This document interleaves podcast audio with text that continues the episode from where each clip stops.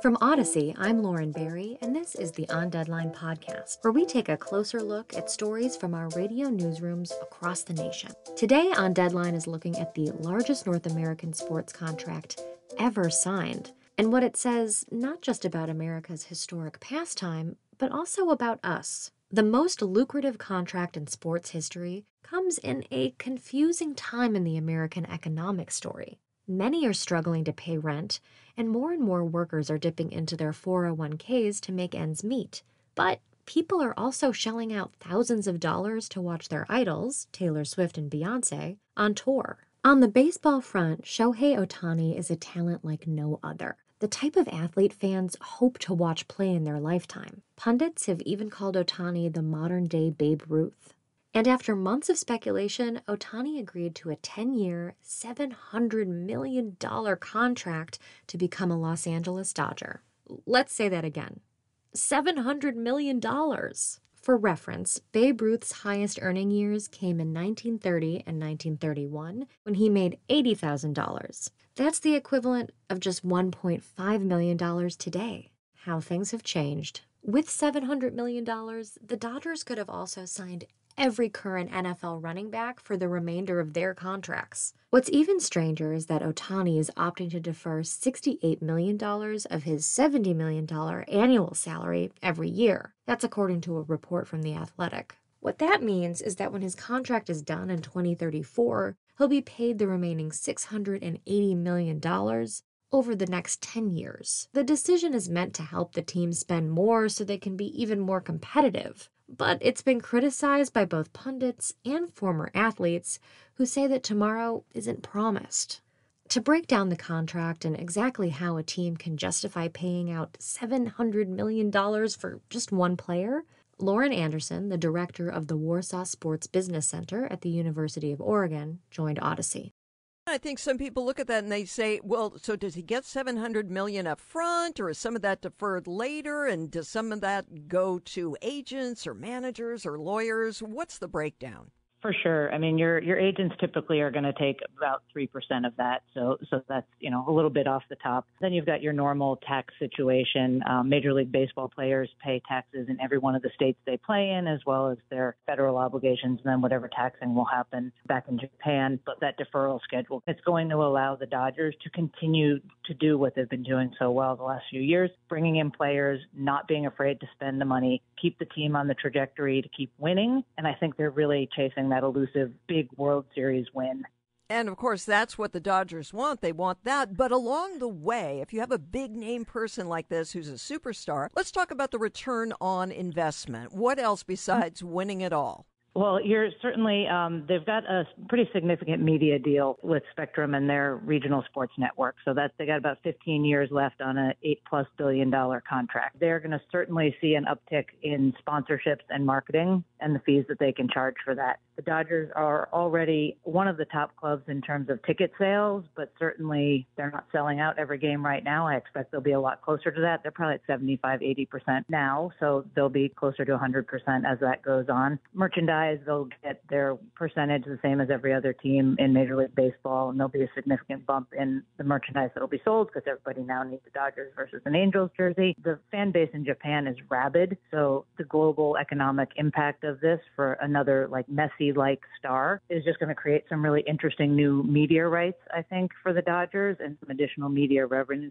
revenue streams coming out of the global market. And then sort of the other thing, you know, back pocket, like I said, these guys are smart when they didn't put a deal out there that wouldn't create a return on an investment. But if you look at the landscape of Major League Baseball as a whole, there certainly look within the next, you know, probably three to five years, there's probably going to be some expansion teams coming. That creates a significant pool of money for the current owners to get some expansion fee money coming in. And then anytime team sales happen, there's also a little bit of revenue that kicks over to the club at that point in time. So I think they've got their eye pretty smartly on where all the revenue streams are coming in, and put up a number they knew they could support, being in such a big market, Hollywood's backyard. I think I think they're in a really good position to make this happen. Your thoughts on all this big money? Just the other day we heard about a major golfer going over to the L I V, the Saudi-backed L I V Golf Tour for like a zillion dollars, and then you watch what happens in soccer. Where's all this money coming from, and is it just going to keep going, and then the people with the deepest pockets are going to have the biggest stars? I think that's going to be a part of it. I, I do think that a lot of this money ultimately is coming down, and the leagues and the revenue streams are really being driven by the media market and where the media landscape is shifting so much. You know, linear T V is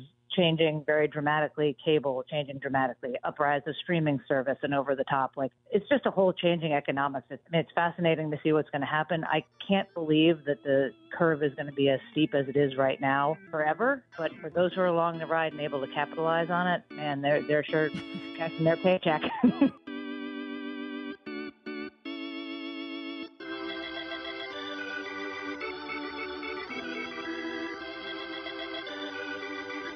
Ohtani is coming off an M V P season, a World Baseball Classic gold medal, and one of the best statistical seasons a two-way player has ever had. While he, and certainly his agent, would argue that he's deserving of his deal, it still raises a question. Will baseball fans support a near billion-dollar payday?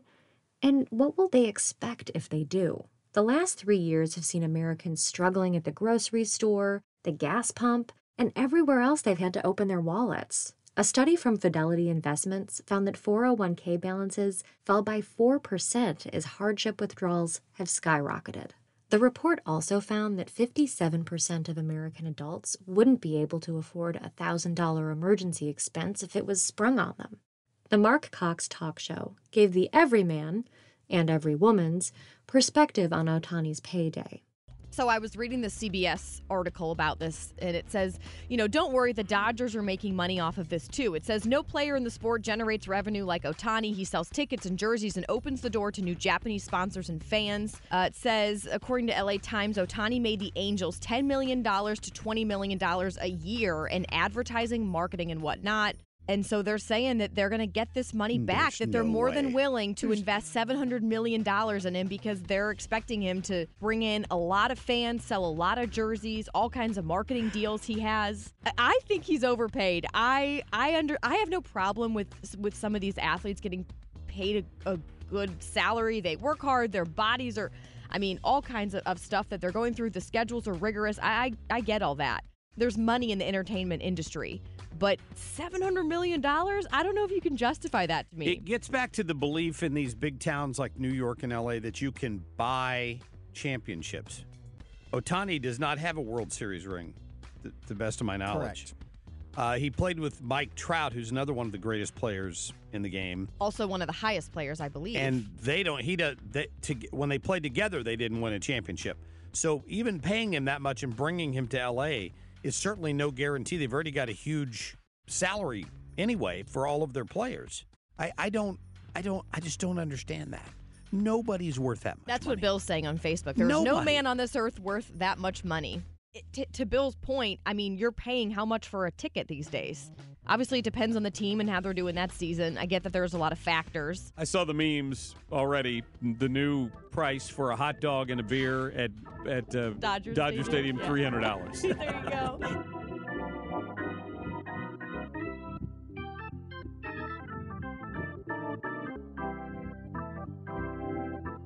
While there may be hard feelings and criticism over Ohtani's contract, some fans are feeling pure joy. To discuss the signing, Dodger broadcaster Charlie Steiner joined Odyssey in Los Angeles. You know, I was just talking with someone else about it. Between Ohtani, Freeman, and Mookie, even with the other six lineup spots as a question mark on the day-to-day, this has to be one of the greatest offensive teams the Dodgers or really any team has ever fielded. Well, the front three is uh, one all-star after another, capped off by essentially he's he's the Taylor Swift of, of baseball. he, he's larger than life. He's the biggest star in the game. He completely opens up Asia to the Dodger burgeoning family.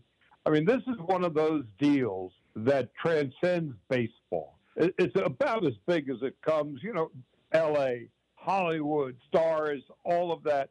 He's the star of stars, and here he is, right smack dab in the middle of the Dodger lineup for the next decade. Well, and one of the most amazing things is the timing, the way they do schedules now. We're going to have that freeway series very early in the year. What do you think his reception's going to be at that? How can, how can you not cheer the guy? even if you're, you know, an Angel fan, what he did for them for six years, he more than kept up his end of the bargain. And then he was permitted to be a free agent because them's the rules.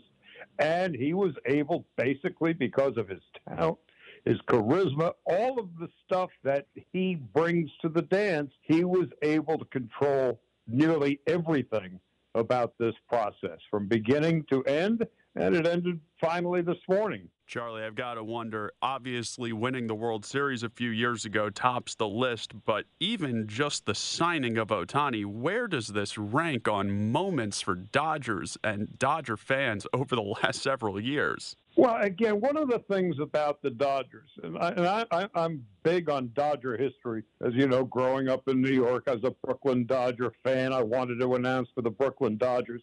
Then they moved.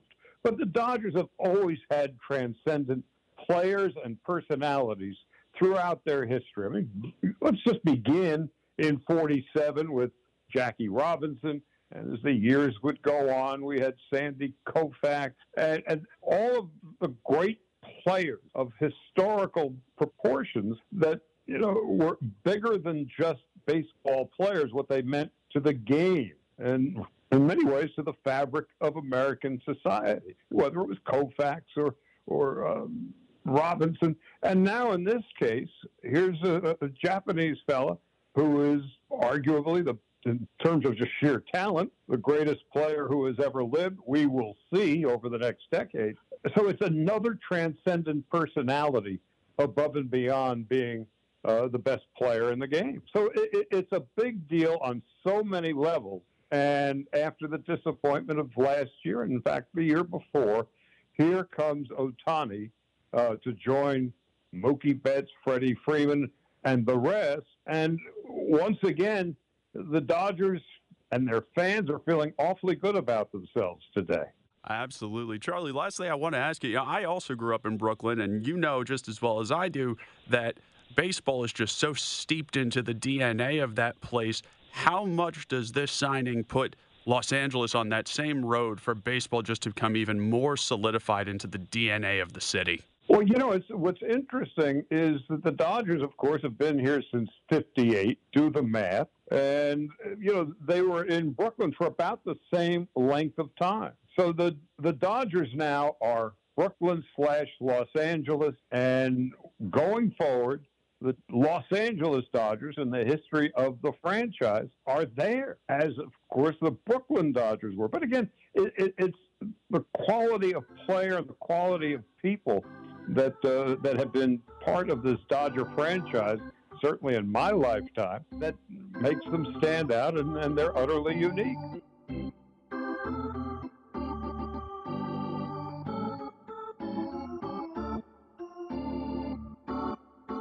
Envy and anger and pessimism, they're all thieves of joy.